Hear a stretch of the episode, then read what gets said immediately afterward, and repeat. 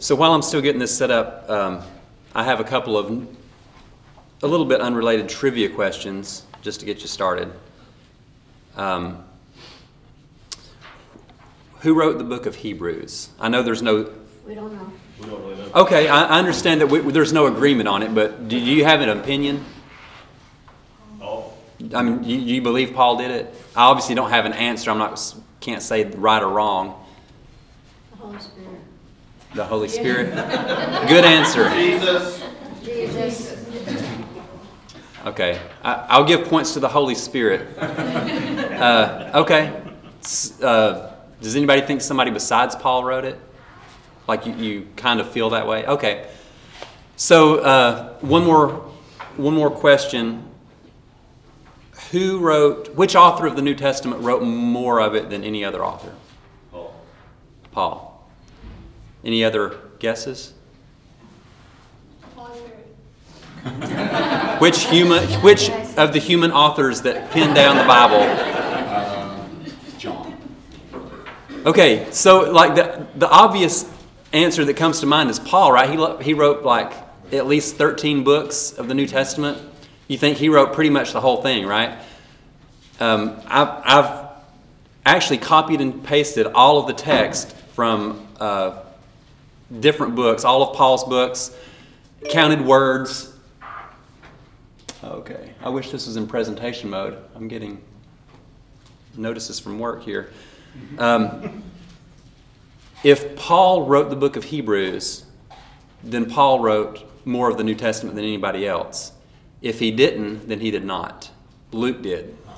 Just a fun fact. Luke and Acts make up more of the New Testament than Paul's writings. he wrote most of the books He wrote the biggest number of books, yes, but as far as the volume, how much is in the New Testament? Um, and I, that was a total surprise to me. Like I, I was shocked. Okay, so what we're going to go over today. The book here. Chris mentioned last time. There's a book by Erwin Lutzer, Seven Reasons Why You Can Trust the Bible. Um, I've had this book on my shelf for a long time. Uh, I didn't get around to reading it, and then it just you know got put back on the shelf. I've always wanted to. And when Chris said what he was going to be teaching, I thought now's the time. I need to get that out and uh, look over it. So we're going to go over. Uh, we're basically going to go through the book. Okay, this is going to be very much taken from the book. Um, we're going to cover probably just the introduction today, and and then in probably two additional lessons uh, cover the the seven reasons themselves. Um, let's see. I'm trying to figure out how to. There we go. So where we are today, we live in a day where there, there's a lot of spirituality. You know, there was the there was the modern era where you know science was supposed to get rid of religion and all that. Well, we're past that. There's plenty of spirituality. Um, the trouble is, is it's just whatever you want to believe. Um, it- there's this notion of my truth and your truth, and you know, well, you can you can believe the Bible, but that's not my truth.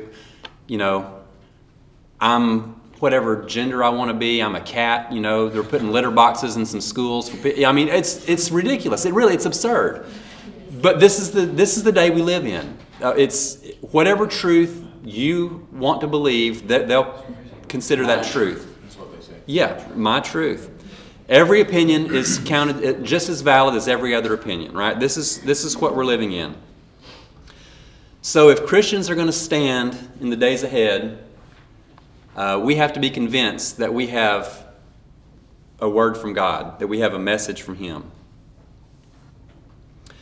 Francis Schaeffer said, Only a strong view of Scripture can withstand the powerful pressure of relativistic thinking.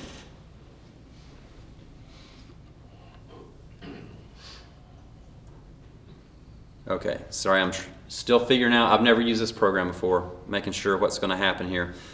Um, so, not long ago, it, I mean, I feel in, in my lifetime, it, when I was a kid, for sure, it, people respected the Bible. Um, you didn't have to believe it, but there was still a respect. Even church preachers, you know, uh, you could be uh, the worst sinner there was, but you know, you can look at look at old movies. They portrayed it this way, right? Um old westerns or whatever. The Yep. preacher came through. Uh, so if, even if you didn't believe it, you respected it. Even if you didn't practice it, um, we acknowledge, people acknowledge that it mattered. Like, even if you don't think that it's God's word, it makes a difference whether it's God's word. And why would that matter? Because, because truth matters. Um, or I should put that in the past tense, right? Truth mattered to people.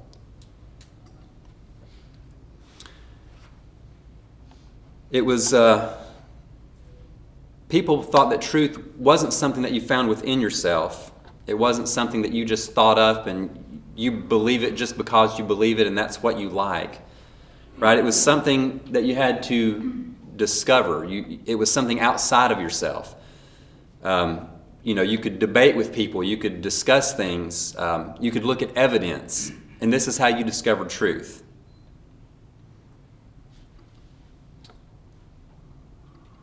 Okay. That's not how it is now, right? Nobody asks, Is that true? What do they ask? Is it meaningful to me? Does it matter to me? Do I like it? Uh, does it suit my needs? Uh, so the Bible it, today is being rejected. It's being reinterpreted to fit any belief. You could say, "Oh, the Bible, you know, it's it's another religious book. It has some good ideas. Not necessarily true, uh, but I like I like that it says this little thing, and I'm going to make it mean this." This is kind of how the Bible's treated today. So there's no umpire for beliefs. Let's see. If, if I say this is true, you say that's true, who's to decide? If the Bible is not God's word, if it's not given from Him, if it's not the authority, then it's kind of a, you know, he said, she said, you know, everybody uh, is on equal footing. So if you if you tell people if, you're in the workforce, you're not at a Christian place to work, or um, if you're around a, a public school, especially maybe not even in this part of the country, but here too, uh, I've found this to be true at um, my last couple of workplaces. If you tell people that you believe in the Bible, what do you think the reaction is? Maybe not out loud, maybe it is, but you kind of feel it, right? Um, just by the way they live and the way they act and things they say. You know, if you say that we need to return to the Bible, that we need to live according to its standards, what do people, you know, do they, they kind of look at you like, They think you're a bigot. Yeah, so I think you're a It's, I it's considered like radical. Yeah. yeah, yeah, that is definitely one reaction. They think you're a, mm-hmm. you're a bigot. Mm-hmm. You're gonna judge them, so they, they tighten up around you because you're gonna mm-hmm. judge them. Yeah. And I think there's another reaction too is uh, some people, you know, they, they do want to be tolerant of all lifestyles and they don't want to maybe judge you, but they, they still feel sorry for you. Like, Yeah. it's one of those, you know. Okay, have, have fun living your life. Probably no talking to you because you're, you're stuck in that. But uh, uh, I feel sorry for you. You know, you're stuck in the past. So Erwin Lutzer said that the real battle is not moral, the battle of our day. It's not about rampant pornography, the desecration of our educational system, which is terrible. Those, both of these things, abortion on demand, which this book was written uh, before last year's decision on Roe versus Wade, but there's still battles. You know, it's up to the states now. It's not the issue's not gone. These are not the biggest battle of our day, according to Dr. Lutzer. Um, what he says, the, where the battle is, is we need we need to answer the question: Has God spoken? Has He left us a trustworthy revelation uh, that tells us how we can be reconciled to Him? If you're just arguing these points, uh, these moral points, but you have no authority to say it, it's like, well, how do you know that's right or wrong? You know, what, what makes you the judge? But if God has spoken, then that makes all the difference. So th- this is where the battle is. We need to be convinced ourselves and we need to share the message that God has spoken to us. He's left His revelation. And are there good reasons to believe that the Bible is God's Word? And obviously, from the title of the book and, and the theme of it, yes. Uh, we're we're going to argue that there are very good reasons uh, to believe that. So, people today believe that uh, the Bible was written by men, not by God. Men just wrote it down. Um, all religions are the same, right? The, I've heard this uh, from years ago. Like so, a, a coworker from Iran, he was saying, you know, the, the relig- Islam, Christianity, everybody's fighting with each other. Said it's so ridiculous. They're all the same. They all they all just point to God. I was like, no, they're not the same. They're not. You know, the the God, uh, Allah, that's described in the Quran, is, does not have the same characteristics that Jehovah from the Bible has. Uh, that is not the same, and the practice and the teaching and the morality and everything. Uh, but this is the view eh, that everything points in one direction. There are only minor differences. We just get to pick from a menu, right? And uh, as Casey and some others pointed out, believing that the Bible is from God is bigoted, right? Um, you just you don't have tolerance and love in your heart if you believe what the Bible teaches. So Christianity claims to be a revealed religion. It was given to us, it was shown to us from God, as opposed to what um, Lutzer calls naturalistic religions, such as Hinduism, Buddhism, New Age religions. Uh, these, these were given by gurus, prophets, uh, enlightened leaders who claim to have a better understanding of the world, how things work, how we ought to live than the rest of us, right? Um, so they're subjective. They're based on what the leaders thought, what people think about it. Um, but there, as far as revealed religions goes, there's more than Christianity, right? There's uh, there are non-Christian revealed religions. Mary Baker Eddy, Christian Science. Muhammad, Joseph Smith.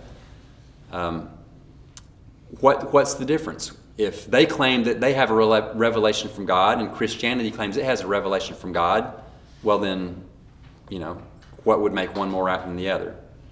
Billy? Yeah. Quick question back to Hinduism and, and Buddhism. You said those kind of stem from, back one more? Yeah. They stemmed from people who said they were more enlightened. Did that, did, do we think those stemmed out of like ancient Gnosticism? Because that was kind of Um, a head knowledge, a head religion. I haven't reviewed for this lesson where they came from, but for instance, Buddhism, I think it came around, uh, you know, in the 600s. Um, Because they're not very old, I don't think, right? I mean, comparatively speaking. yeah, I, I think maybe both of them. One came out of the other, and it was around the seventh century, I think. I could be wrong. Like I said, I didn't review it, but um, you know, generally it was started. One person had a a revelation. I don't know, you know, maybe, and I'm not trying to make fun, really. I don't know, drug use, uh, demon influence, who knows, uh, for all these different things. Um, and uh, you know, like Muhammad. Well, I'm sorry, that was the next slide on the the revealed. But uh, yeah, I, I, I, haven't reviewed how they developed or where they came from.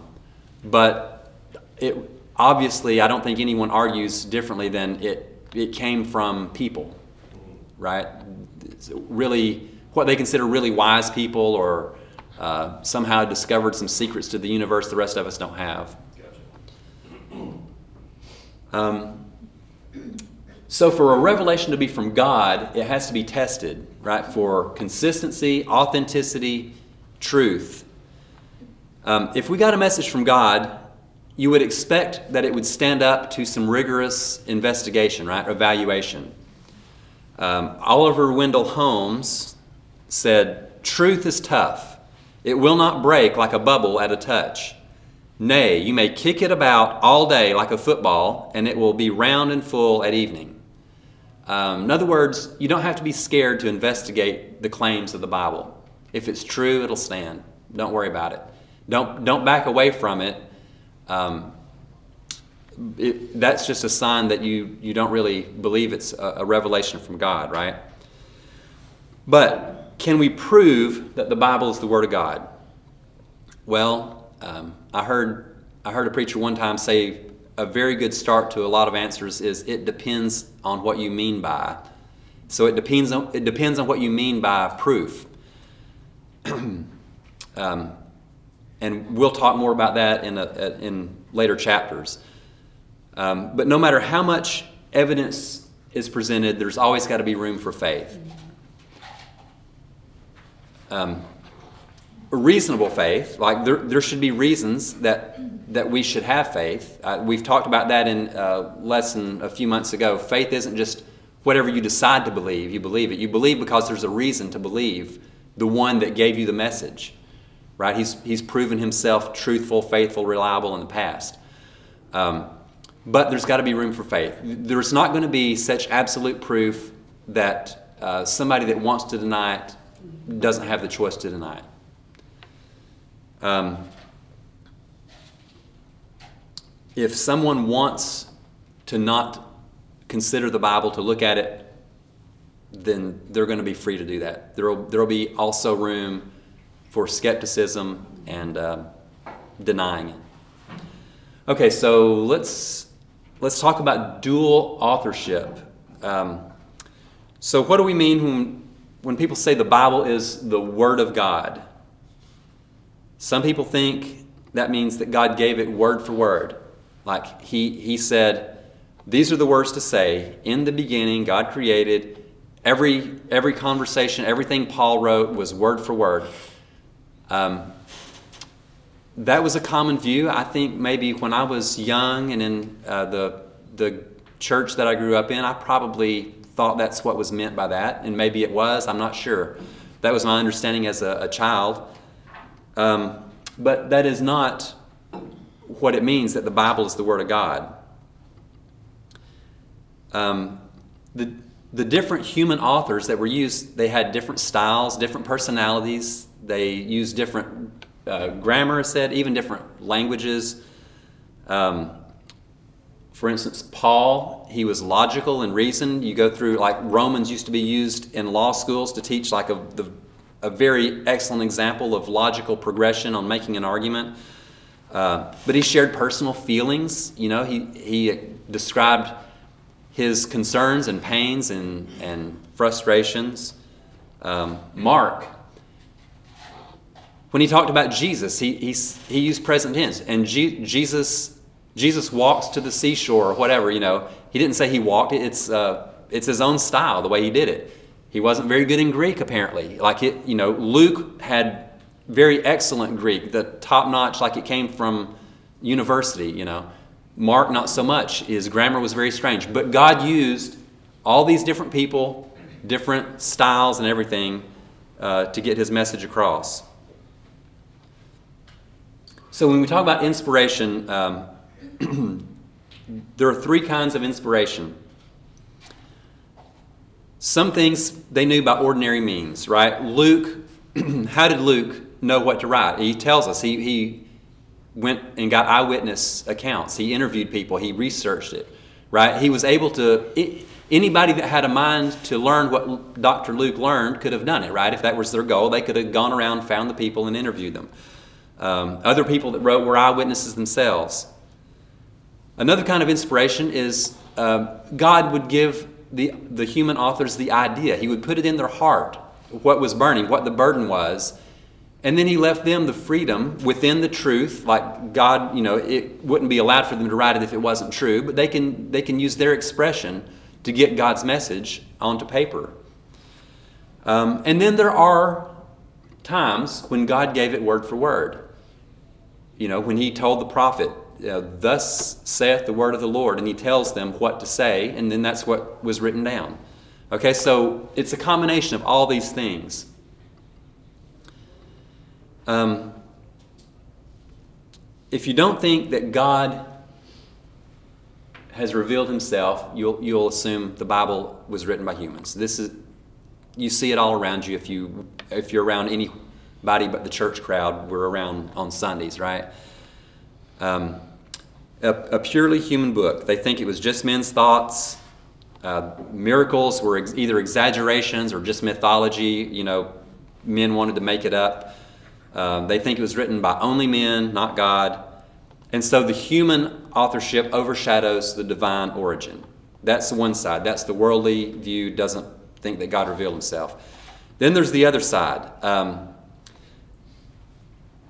people that don't want a historical or critical view of the Bible or examination of it. We don't want to ask questions because that might put some doubt on the Bible. Don't be asking questions. You know, if, if it says it's the Word of God, then it's the Word of God. And if you, if you ask, why would we think that, then, then you're a heretic, you're in sin. And um, yeah, afraid it would deny the divine authorship. Uh, the di- dictations here that we talked about, that it was given word for word. Uh, so the divine origin overshadows the human side.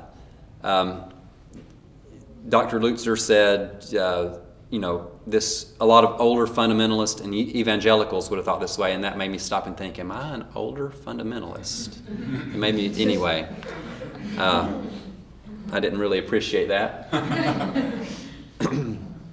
so it's dual authorship. The Bible is of God and of man. And that sounds a little strange. It sounds hard to understand, kind of like the Trinity is hard to understand. But think about this. Um, well, let's, let's talk about God's part.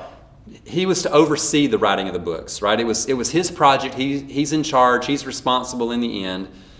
And it was his job to reveal his will, his will to, to, the, to man, to the authors that pinned it down. Man's part was to write down the message in human style, human language, and to preserve God's message for future generations.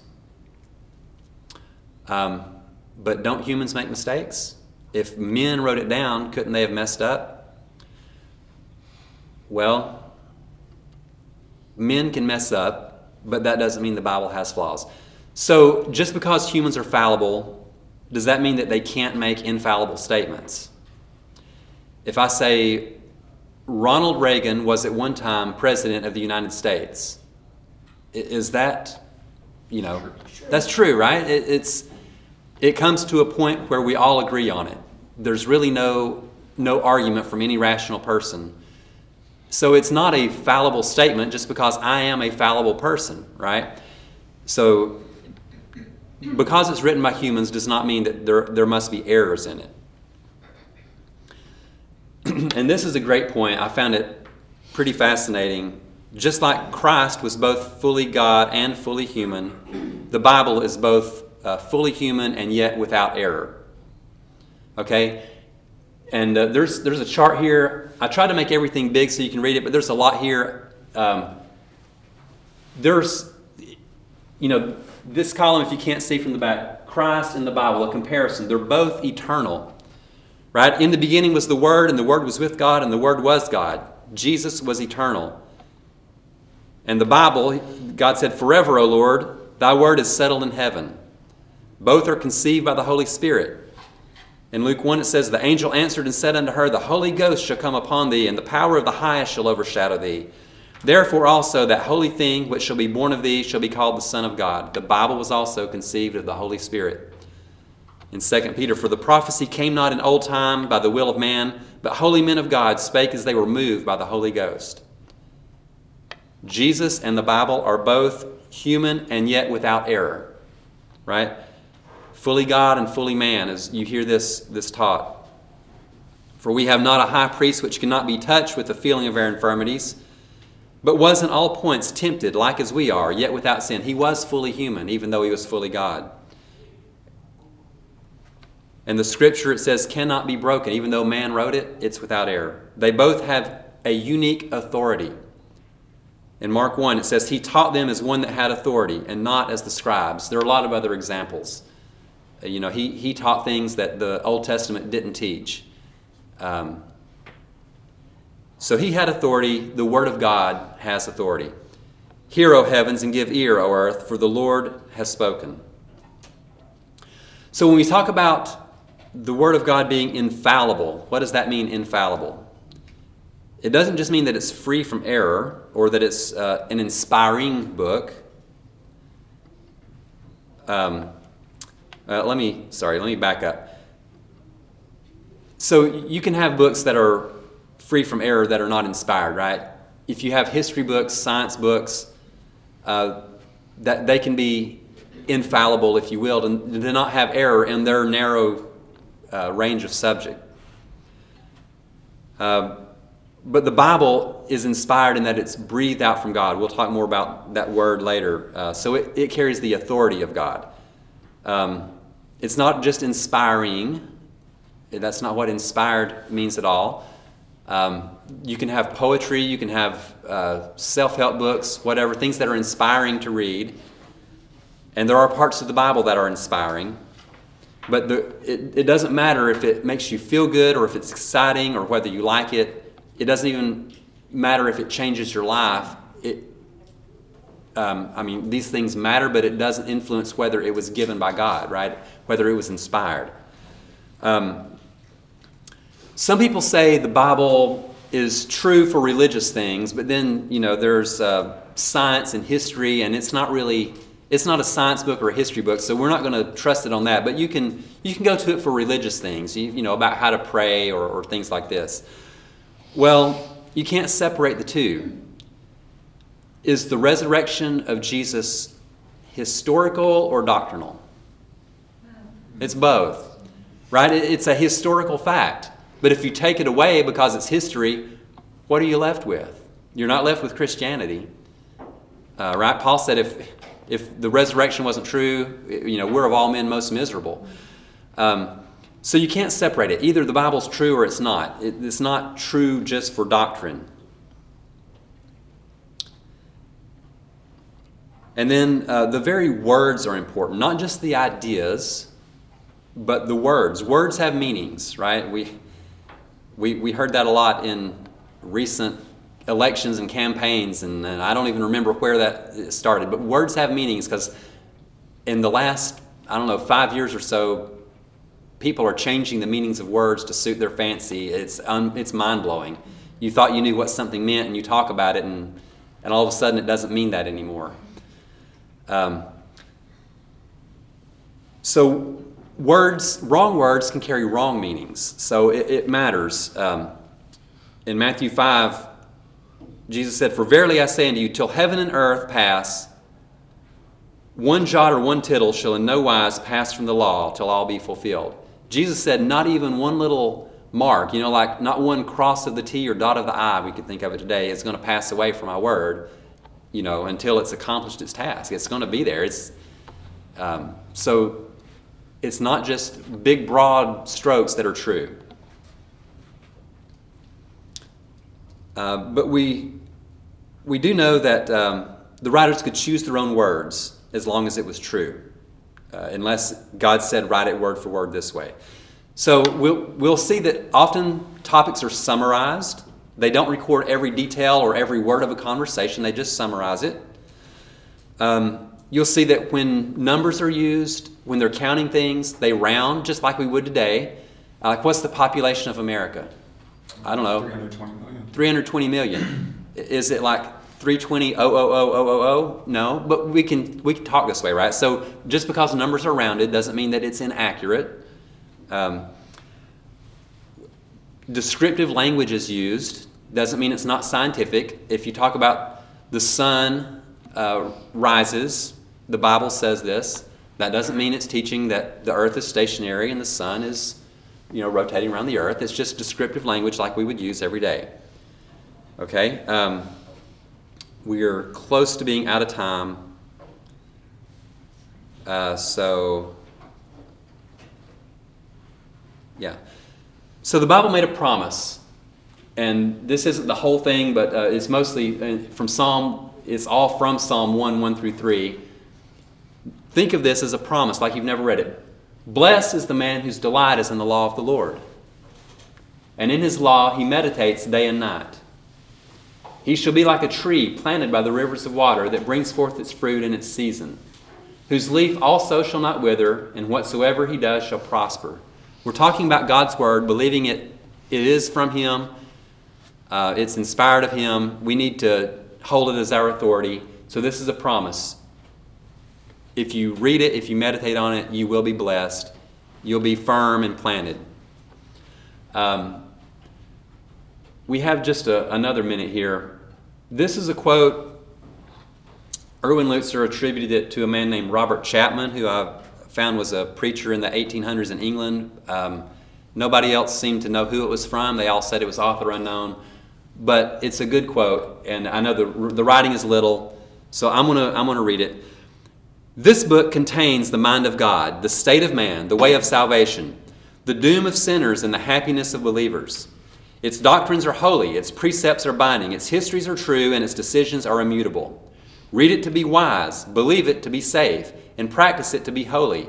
It contains light to direct you, food to support you, and comfort to cheer you. It is the traveler's map, the pilgrim's staff, the pilot's compass, the soldier's sword, and the Christian's character. Here, paradise is restored, heaven opened, and the gates of hell disclosed.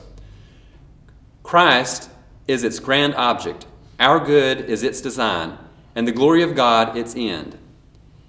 It should fill the memory, rule the heart, and guide the feet. Read it slowly, frequently, and prayerfully. It is given you in life and will be opened in the judgment and will be remembered forever.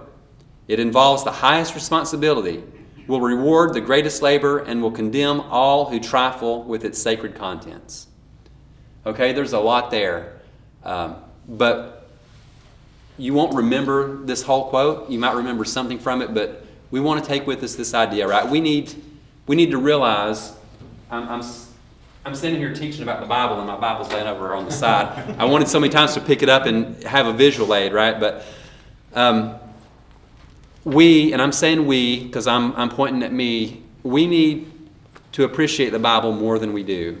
That's probably true no matter how much you appreciate it. I know for me it's uh, really true. And I'm guessing that for many of us in this room, it's really true.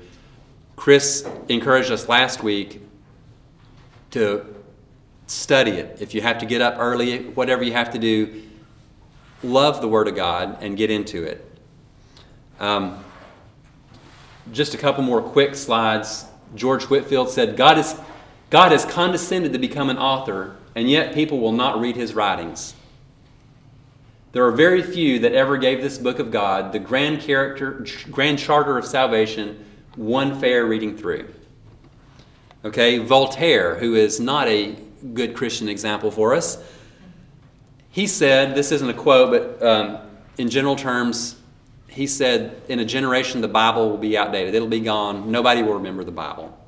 And some of you know the rest of the story on that.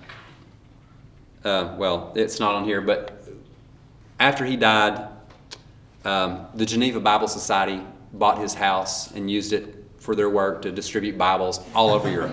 Okay? And, uh, you know, we still have the Bible today. Voltaire, you can look up stuff, but who cares? And then there's, there's, a, there's, there's a monument uh, to the Huguenots in France, uh, and it, in one part of it, talking about the Bible, there's this poem Hammer away, ye unregenerate hands. Your hammer breaks, God's anvil stands. The anvil being the Word of God. Okay, that's all for today. Uh, next time, next week, hopefully, uh, we'll get into uh, reason number one, two, I don't know if maybe three also, of uh, the reasons we can trust the Bible. Okay, thanks a lot. See you next week.